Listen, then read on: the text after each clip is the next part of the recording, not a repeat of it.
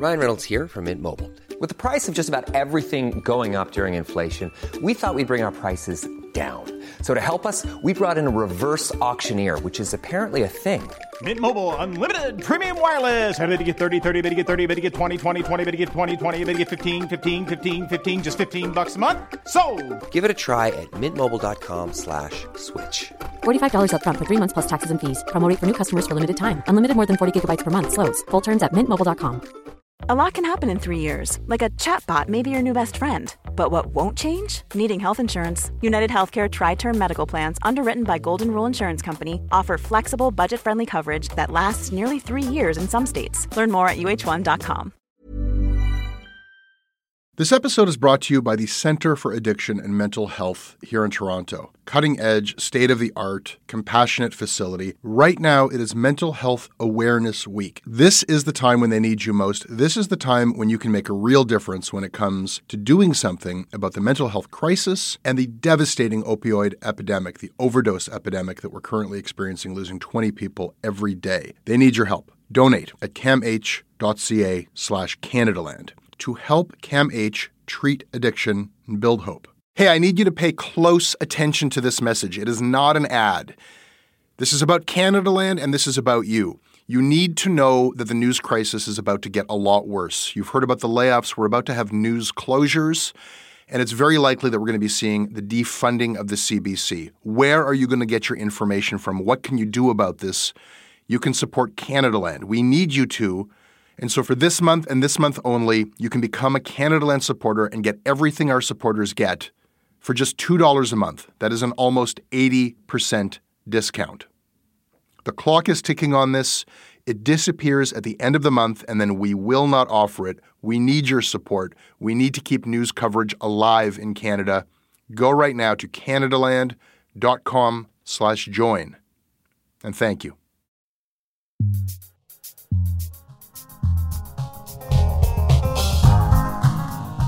Karen Pugliese, professor of journalism at Ryerson University, former A P T N news boss, and former president of the Canadian Association of Journalists. Welcome back to the show. Happy twenty twenty-one to you. Thank you, Ryan McMahon, my man. Today on the show, we are going to talk about a C B C journalist that was let go from their job for calling out Don Cherry's racism. And it turns out that a person anonymously tipping us at Canadaland a story is, in fact, acceptable journalistic practice. It's nothing personal against you, C B C.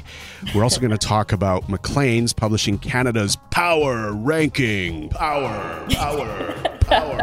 Who cares? We're not on the list, Ryan. Let's get the show on the road. Thanks for being here, Karen. Thanks for having me, Ryan.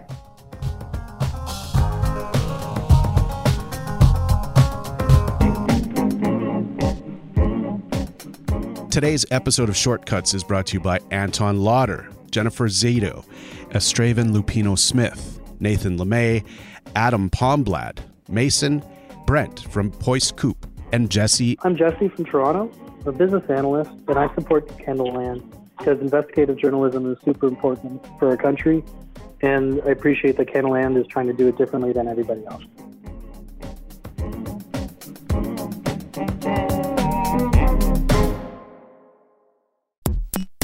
This past week, a grievance was settled at the C B C and the Canadian Media Guild by an arbitrator. We need to make a disclosure here. Canadaland employees are members of C W A Canada, and C M G is a local of this union. Anyway, the arbitrator found that the C B C was wrong when they fired reporter Amir Khan. He tweeted a single word, vindicated. And for those that need context, back in December twenty nineteen, the C B C fired Amir Khan after learning he'd been Canadaland's confidential source for a story. This story was about how Khan was told to delete the tweet where he called out Don Cherry for being a racist prick. Karen, can I read this to you? Yeah, sure. Although it, he didn't say racist prick. Well, I'm saying racist prick. So the tweet, thank you for that correction. This is a show about journalism, after all. The tweet reads, it it long due time for Don Cherry's Coach's Corner to be canceled. His xenophobic comments being aired weekly are deplorable. You know why black and brown kids don't enjoy hockey? Because of the deep-rooted racism, which we get to hear every single week on national T V. Now, This was related to Don Cherry's long-winded rant, which he's made yearly uh, since I was a kid, about immigrants not buying poppies and supporting the troops. Amir Khan tweets this, and boy, oh boy, was this decision hilarious. Uh, Karen, did you dig into the decision at all? Oh, yeah. I, I read the decision. I want to start out by saying thank you for reading the tweet. And I know part of this whole thing was that he tweeted an opinion. I can't find anything in there that's actually not factual, but let, let's proceed. Yes, it's a dicey dance, folks inside of the C B C and other media organizations sign. There is a responsibility back to the organization to represent yourself and thusly the organization appropriately online. Let's get into this decision here, and then we'll kind of talk a little bit more about kind of the ethics and, and, and standards that journalists are, are, are meant to uphold when working for these organizations. One of the critiques of this decision here that I thought was was funny, if I could read uh, very quickly. Many people might find it ironic, even amusing, that a news organization would be surprised and indignant that one of its own employees used the same technique to give a story about the C B C to another news outlet. I am one of those people. So when this happened, Amir Khan thought, well, this is a media story that I think should be covered. He felt pressure from inside of the C B C and needed to release that pressure somehow. What do you, what are your thoughts, Karen, on him going to Canadaland and ultimately to Andray Domise of Maclean's uh, with this story? You know what? Th- this was the thing that I thought really cost the C B C. It was the irony of what they were saying he did, that he was harming the reputation of the C B C by doing this. The arbitrator took a look at it and said, he didn't say anything bad. He didn't say anything untrue. He just felt he'd hit a wall inside the organization and he whistled, which is something that journalists like encourage people to do. And I will say, I have had staff inside when I was the news boss at A P T N, mm-hmm. um, who actually ran to Jesse sometimes on this very show with insider stuff. Sometimes they were on the mark and sometimes they misunderstood things. But, you know, Jesse would go through his fact-checking process and he would cover or not cover. And I never once tried to find out who they were. I mean, half of the time I think I kind of knew. But this is our reporting culture. This is what we do. Hmm. Um, we take things that are in the public interest and we put them out. We speak truth to power. And when you have journalists and you tell them, go out and speak truth to power, and you're a newsroom leader, you can't say, but not when it's me. Right. And, you know, upholding the, you know, the good name of the C B C um, is a full-time job. You have a lot of employees, a lot of journalists, a lot of people that are on short-term contracts that feel vulnerable inside of their positions inside of the C B C. And, you know, when when feathers are ruffled and you're kind of feeling expendable, I mean, how vulnerable do you think that makes one feel? And especially in the moment we're in, where we're talking about representation inside of the newsroom and, and you know, in, in editorial positions, perhaps, and how we're kind of changing the conversation in Canadian media as it relates to our expectations of being in the room. I mean, this is an example of a young journalist that that had precarious work and was willing to stand up for what was right at the expense of his job, knowing that any type of criticism back towards his his employer was was was going to at least land him in some hot water. Yeah, I think it, I think it's good. Like, you'll know, Ryan, that I also did a case study. Um, I was asked to by um, the U N on Indigenous women in journalism, and I talked to fifteen women, mm. and we did like a little six-page paper on their experiences. Mm-hmm. And what, what's happening is you have places now where journalists in the industry, B I P O C journalists, who are now picking up and also taking on that role of media criticism. So you've got Desmond Cole, who's always really outspoken. You've got uh, Asma Malik, who often writes for J-Source. Uh, you've got Shri Podkar from the Toronto Star and uh, Manish Krishnan from Vice. And so you've got these different places that you actually can go. And I think that's healthy. I, I mean, if you're going to be a news leader in this industry and, and not just quote unquote a boss, you got to be able to put up your grown-up pants and take the same kind of criticism and feedback and have the same kind of self-reflection that you expect the people who you cover to have. That's right. Now, to to sort of continue on where the arbitrator gave orders here, he ordered that the public broadcaster offer to reinstate Um, him for the four months remaining on his contract, or if Khan declined that offer, to simply pay him out uh, for the four months' salary. And I think it's important for the record. Like, let's let's set the record straight on this. They discovered Khan leaked this story after a colleague went through Khan's personal social media accounts, right? Mm-hmm. And and that he'd he'd he'd left logged in on a on a shared computer. And and this evidence was turned over to a manager who then went through the account themselves. And so I think there's a number of decisions that were made here that definitely, you know, crossed the line in, in, in terms of Khan's privacy. And as part of the decision, and I'm quoting here, I agree with the union that if employees could lose their jobs for privately criticizing their bosses, even in crude terms, this country would be facing a severe labor shortage. Yeah. This was pretty damning stuff in terms of uh, what was ordered here by the arbitrator.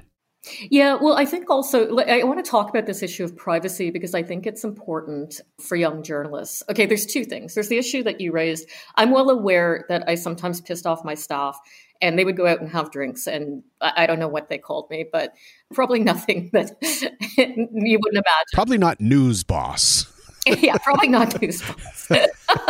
Maybe another B word. Right. Um, but I mean, they'd also come to my office. And even since I left there, sometimes, you know, like not everybody agrees with some of the, the stands that I take in the public. And, you know, Melissa Ridgdon will sometimes call me up and chew my ear off and stuff.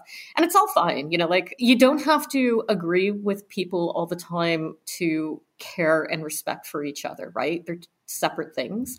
But the, the issue of privacy was one that I thought um, was really interesting in this. So, so you're right. He left, first of all, young journalists, get your own phone and computer and don't check your personal stuff on company property.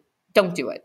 That's fair. I'm just putting out there as good advice because what it actually says in this case, things were popping up on the screen. And that was one thing. Somebody saw that it was open and some messages popped up on the screen. But then they persisted to search through his stuff and sort of what the, the cause that they were looking for was, um, it was kind of like w- what the arbitrator kind of said was like, it's like a hammer to swat a fly. So that was what where the privacy breach came. But I can tell you as someone who ran the newsroom that there are cases where if you do things with company property um, that are inappropriate, you may not get the same results that he did. The other thing is we've had situations uh, where I've worked where people used company property in committing a crime. And uh, we we were able to gather evidence on it. I don't want to get too deeply into stuff because people are going to say, well, which which company was that and who was it? And I, you know, I, all this stuff is sort of secrecy, but I, I can say that much. So be careful what you do on company property, young journalists. Hmm. Well, and it, it's interesting, you know, like this the security protocol. Um, you know, what what what what are people supposed to do when they come across a laptop or a or a work computer at, at a workstation that might be shared by staffers? You know, what does the protocol inside of the organization say? You know, should you come across that? Do you do you text message your coworker and say, hey, man, can I log you out of this? You, you've left your chat open. Is it uh, you power down the computer immediately upon seeing it? Is there a way that we can ensure that our coworkers aren't going back months and months in our private messages to find the dirt or or to cross over into private messaging? I think was really Really a, a, a terrible decision by this other young journalist. And so so I wonder you know, I wonder what will change in that way, if there is some sort of noted protocol that will be pronounced and if, if other organizations are following. What has been your experience in that way? You know, it, it's interesting because I think um, a lot of the times there was stuff happening. And, and some of the stuff is some of the stuff that actually I think ends up um, going around becoming rumors in the industries because people are reluctant to tell the boss. Like nobody wants to whistleblow on their colleagues. So there were stuff sometimes going on with staff that I wasn't aware of because they don't tell on each other. You know, mm. generally they have each other's back. But I think it's also hard. Like it depends what it is that you come across. I think that the rubber hits the road at management. If somebody sees something and they're saying, I wonder if I should report this. This seems pretty serious. Let, let's take it away from this example and say that you were a young journalist and somebody left their uh, social media open and you noticed that they were harassing or sexually harassing somebody. Would you report that? Right. Do, you, do you bring that to the manager? Right. Um, what if they you see that they made a death threat? What if you see they're using work computers to, I don't know, look at porn or something? You know, um, some of these things are serious and maybe you do want to report them to management. Mm-hmm. But you really have to have that sense of management that what you're intruding on and what you're stepping on, you know, it, on balance is serious enough. And I think also the other thing that came up was that a lot of the screenshots of messages and stuff were cut off. And a few times during the arbitration, C B C management admitted that if they had been aware of the full context of the message, it wouldn't have been a problem. There were there were a few items like that, like um, where they misunderstood the context. Right. It's uh, it's it's messy to say the least. Um, let's land this plane and just say that, you know, the C B C's current position in a statement on its website, um, the union has said the C B C has informed them that it's reviewing the ruling and has not yet determined if it will seek a judicial review. We did try to get uh, Amir Khan on the show. It looks like he is not doing media as of this time. And I think his his single word tweet, vindicated, probably says about all he wants to say at this time. I'm sure there are other processes happening behind the scenes. And um, I guess to be continued. I mean, we will, we will continue to follow this and, and kind of see how all of this this lands. I, I'll end with a question to you, Karen. Where do you hope this might lead for newsrooms? What kind of conversations do you think this spurred inside of newsrooms, just as sort of a safety and a protocol review? What do you think is a best case scenario where we come out of this thing uh, with newsrooms across Canada? You know, I, I, I've tried to spark Uh, conversation in newsrooms that they just keep doubling down. Hmm. Um, a few people sent me some internal emails that have been passed around by C B C management, and they're kind of doubling down on this and saying that everything they did was appropriate. Going through the messages wasn't, you know, unprofessional. So the thing that kind of started this all, I think, is around that journalistic policy and the way B I P O C people don't have safe spaces to express themselves in newsrooms. Hmm. I think that's a, an issue. It's a current issue. And I, I don't think that conversation is happening as much as it needs to. So just got to keep pushing. There is a uh, a statement uh, from the Canadian Journalists Anti-Racism Coalition that was co-signed by the Canadian Association of Black Journalists, Canadian Journalists of Color Executive Team, Media Girlfriends, Journalists for Human Rights, Coalition of Women in Journalism, Canadian Journalism Foundation, and the Canadian Association of Journalists. We will link to it in the show notes. The title reads, "The Clear and Present Danger of Blanket Impartiality," and one of the the, the pulls that I took out of this was Uh, from their statement was neither Khan nor any other journalist should be reprimanded for denouncing racism.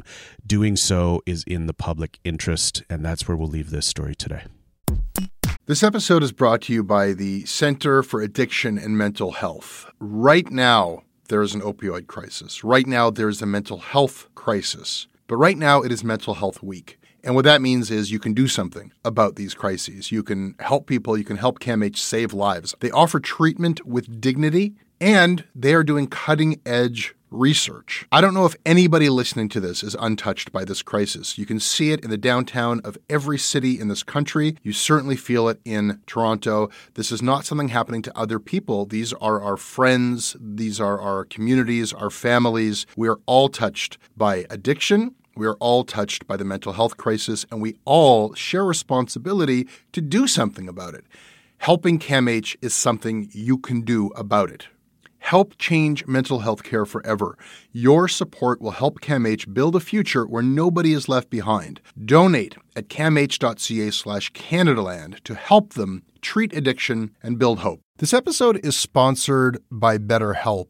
Uh, it's amazing the things that we tell ourselves to talk ourselves out of getting help. Anybody who's actually gotten help knows that the process of getting things off your chest, of taking your stressors, your problems, and just like not letting them be bottled up, working through just conveying them to somebody half of the battle is just doing that. You unburden yourself. And you know what? If you have a real mental health professional, no, they don't have magic bullets or magic words that make it all go away. But often they can help you see things a little bit differently and guide you to strategies or tools or to a new perspective that actually does help. As the largest online therapy provider in the world, BetterHelp can provide access to mental health professionals with a wide variety of expertise in mental health. Because you listen to this podcast, you get ten percent off of your first month at betterhelp.com slash Canadaland. That's betterhelp.com slash Canadaland. Karen, as you know, as a as a guest on this show many times, you know that we duly note things on the show. Mm-hmm. And this week I do have uh, two quick ones. One, Biden is being inaugurated. So the next four years, we're going to hear about how terrible Trump was and how mediocre Biden will be. So brace ourselves for that. I don't have anything else to say about it. It's just happening and we should probably just say it.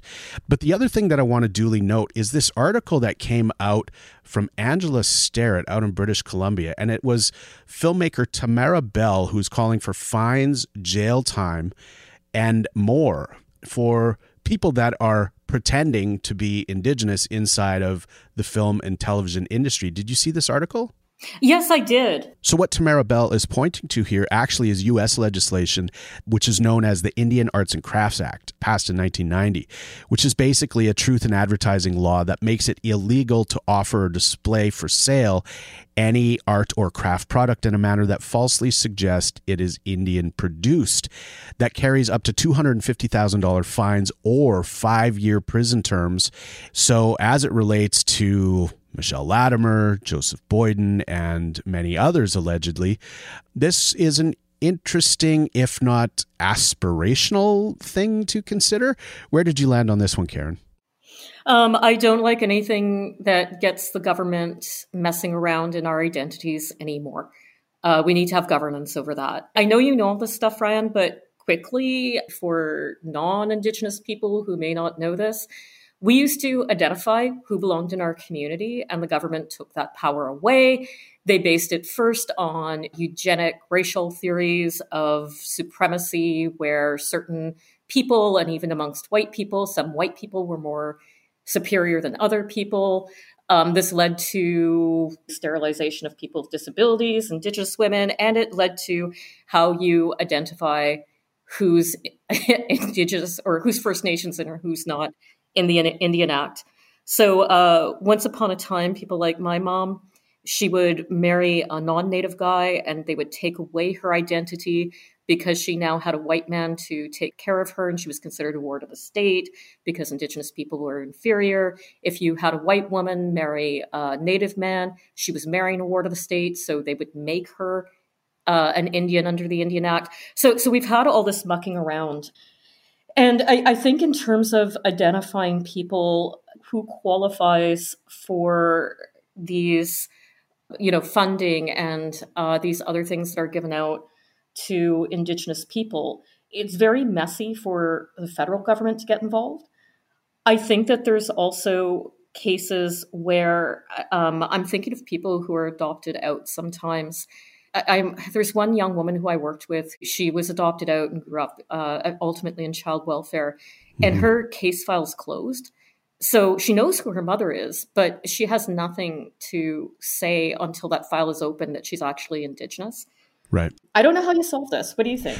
Well, I, I just I agree with you. I don't think I don't think we need the federal government getting involved in our lives any more than they already are. And uh, I don't know. I certainly am not proposing like a round of Trivial Pursuit for Indigenous folks that want to make movies. It's like, sit down, spell Gordon Tootoosis. And uh, we don't need to be doing that. I think uh, the fake identity question is going to be a lot harder to pull off for those that are trying it in the coming years. I think that the community is really paying attention now. I think those that are trying to get away with those identities are in a panic. I know for certain And boy, is this juicy leaving my lips that uh, native Hollywood is in a panic because there are so many that have gotten away with this for so long. So I will publicly disagree, and I will say we don't need the federal government more involved in our lives than they already are. And that's all I've got to say about that. Duly noted. Karen, you have a duly noted for us? I have a couple. Okay. but but one of them is really uh, just a, a shout out. Uh, did you know Carl Edwards, formerly of Maclean's magazine, but now doing native media down in the U S, is a Nieman Fellow? Oh, very interesting. Yes, that's exciting. Yeah, one of the nicest young men that I've met in the industry. He's great. So I wanted to congratulate him on that. Absolutely. Congratulations. I also just wanted to point out, do you realize the irony of having two niche like us on a show called Canadaland? It's never been lost on me. Can we change the name of the show? uh, well, sometimes when I'm joking around, when people go like, oh, you do stuff for Canadaland, I go, yeah, Canada, ugh, land. it's, it's, it's, it's hard to say Canada in sentences sometimes, depending on my mood. So yes, I, I, the irony is not lost on me. Okay, so I, I, I will say only this. Yes, reclaiming all the digital territory, scaring Jesse Brown in his sleep. More of that, please. Canadaland on native land. Yeah, I mean, you know. um, so, yeah, so um, there was a video that uh, Angel Moore at A P T N tweeted out, and they did a story on it uh, last night. And I know, Ryan, you've been on a few shows, um, I think even here on Canadaland, where you were discussing the attacks by commercial fishermen on Mi'kmaq fishermen out on the East Coast. And I, I guess I thought that sort of once the fishing season finished, things would kind of calm down. But um, Jolene Marr, who's uh, a lobster mm-hmm. fisher person, I guess I'll say, um, she received a video on Facebook in her private messages. Mm-hmm. And it's a close-up face of a man. It's a, a white guy, and he says, fucking Indian. And then there's these sounds that some people have said that they think are gunshots, but I think he might be knocking on a door. I'm not sure what it is. But it's the it's kind of sent in this way that it feels threatening to her. She's been outspoken on the uh, fishing uh, issue. Her brother was uh, the young man who was trapped in the building on October uh, thirteenth when it was surrounded, okay. and he live video streamed everything out. Mm-hmm. I, I was talking to Angel. I was just saying, like, how isolated is this? And she says there's a lot of people making fake accounts or uh, double accounts and still doing a lot of online harassment. Uh, people are being followed. So, you know, I'm just noting that it, you've got this sense, because I guess it's not being reported on much anymore, that things have kind of returned to normal, or quote unquote normal, to mm. previous previous levels of harassment. Right. And uh, they haven't. It's still going on. Right. Well, this is where we will point people back toward A P T N, who have journalists out there, uh, full-time reporting in those communities, and also our friend Maureen Gugu at uh, Kukukwes. So if people are looking to follow those stories, there are journalists out there covering them. So duly noted.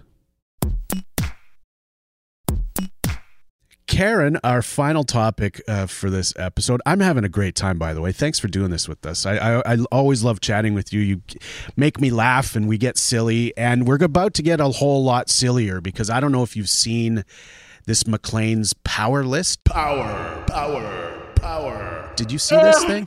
Yes. Well, I knew it was on the show, so I would never read these things. But now it's like, you know, a traffic accident. I had to look at it. Here we go. Excuse me. You would have not clicked on the power list had you seen this online? No. Tell me more about that. These are just such a bad idea.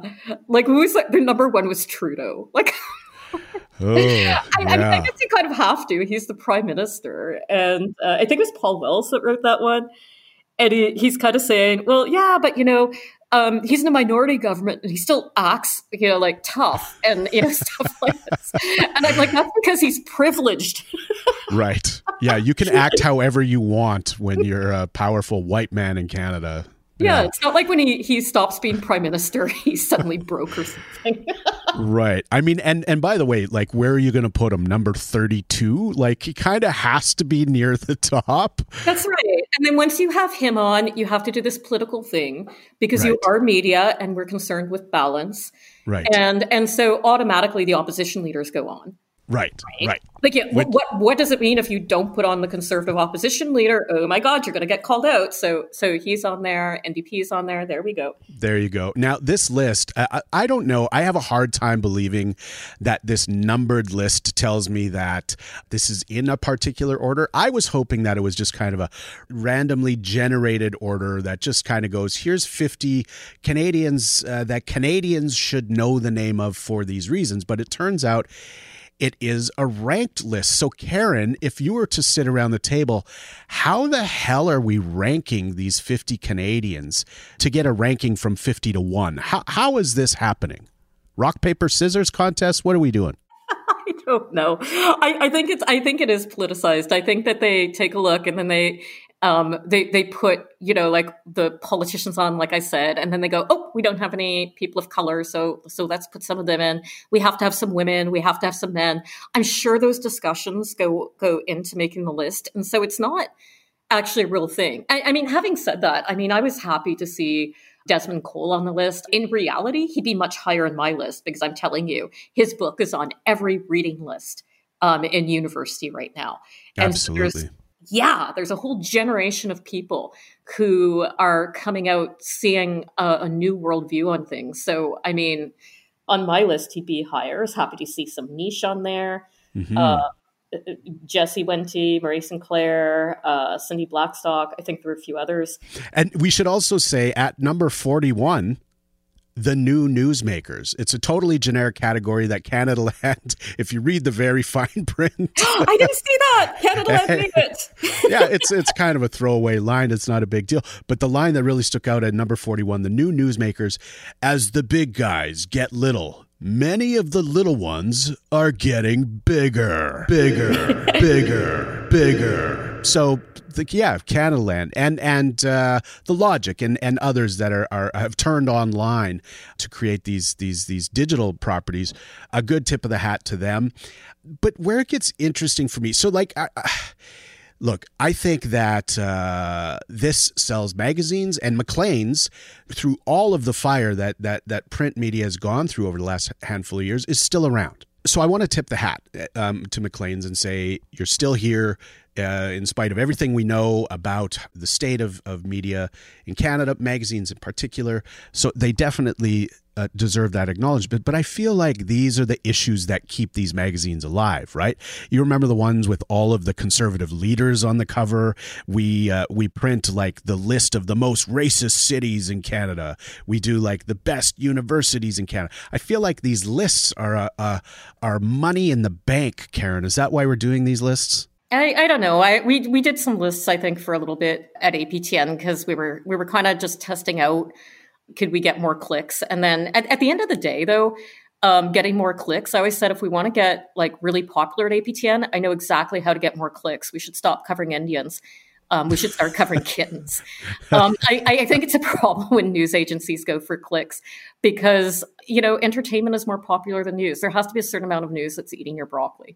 That's right. That's right. I agree. And I, there, there was some troubling things in this list. I mean, to me, it was it was just really a, a, a tasteless uh, inclusion of Joyce uh, Echequan. Oh, I was wondering what you thought of that. I just I just want to say uh, Joyce's life should be celebrated uh, for many reasons. Um, but the fact that she, you know, she died the way she did with a total systemic failure um, that we now know is is a growing conversation in Canada. The report that came out in B C as it relates to Indigenous uh, experiences in healthcare, one that will soon be coming out of uh, Northwestern Ontario. I mean, the fact that she died in that way and she's included on this list, it definitely rubbed me the wrong way. Uh, I don't know where it landed for you. I, I felt like very similar. I, I was going to bring that up if you didn't. Um, I, I read the, there's sort of an intro where they explain why she's on the list. And I feel like they were making some attempt to honor her or honor her, her legacy.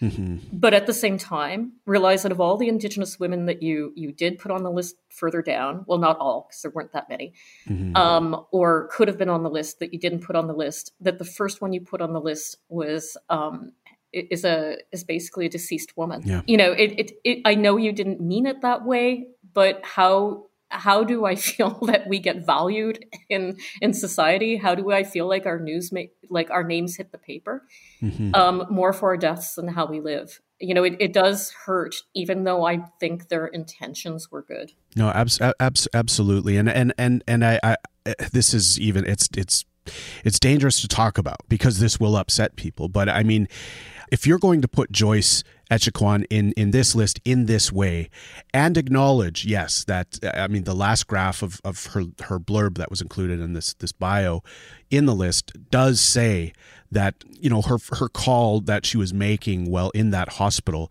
to be cared for and, and to have the same type of care and access to care as, as other Canadians is being heard loud and clear still to this day. I hope you, Maclean's, continue to follow this conversation in your magazine and, and not just leave this acknowledgement here, because it, it, there's something that I'm not articulating very well that, that just does not sit well with me here. I think I've got it. This list is supposed to be a celebration of movers and shakers, right? There was mm. nothing celebratory about what mm. happened to her. I think that's the that, that's the part of it that's off. Yeah, yeah. Rest in peace to her, and our, our thoughts, uh, our thoughts to her uh, to her family, and and again, you know, absolutely. It's lists like this that no matter what you do, I mean, I suppose we're telling people to pay attention, movers and shakers, pay attention to these people, but uh, yeah, that one that one was a tough one to swallow.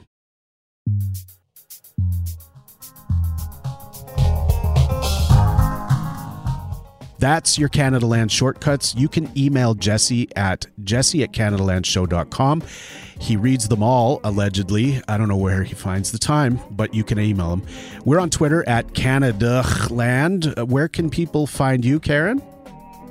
Uh, you can find me on Twitter if you can spell my name. I, I've I've tried a few times to do this, and I think uh, maybe just put in the show notes. I, you can't spell any of my names; it's too hard. All right, hit the show notes to connect with Karen online.